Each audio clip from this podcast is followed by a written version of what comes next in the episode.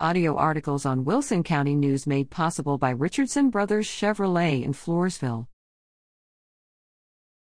Wozniak retires from U.S. Air Force.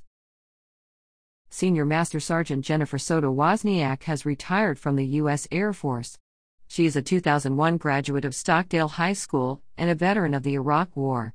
Wozniak is the daughter of U.S. Army First Class, retired Johnny and Virginia Soto, and granddaughter of Geneva Soto of San Antonio, and the late Johnny F. Soto and Arturo and Carolina Lerma.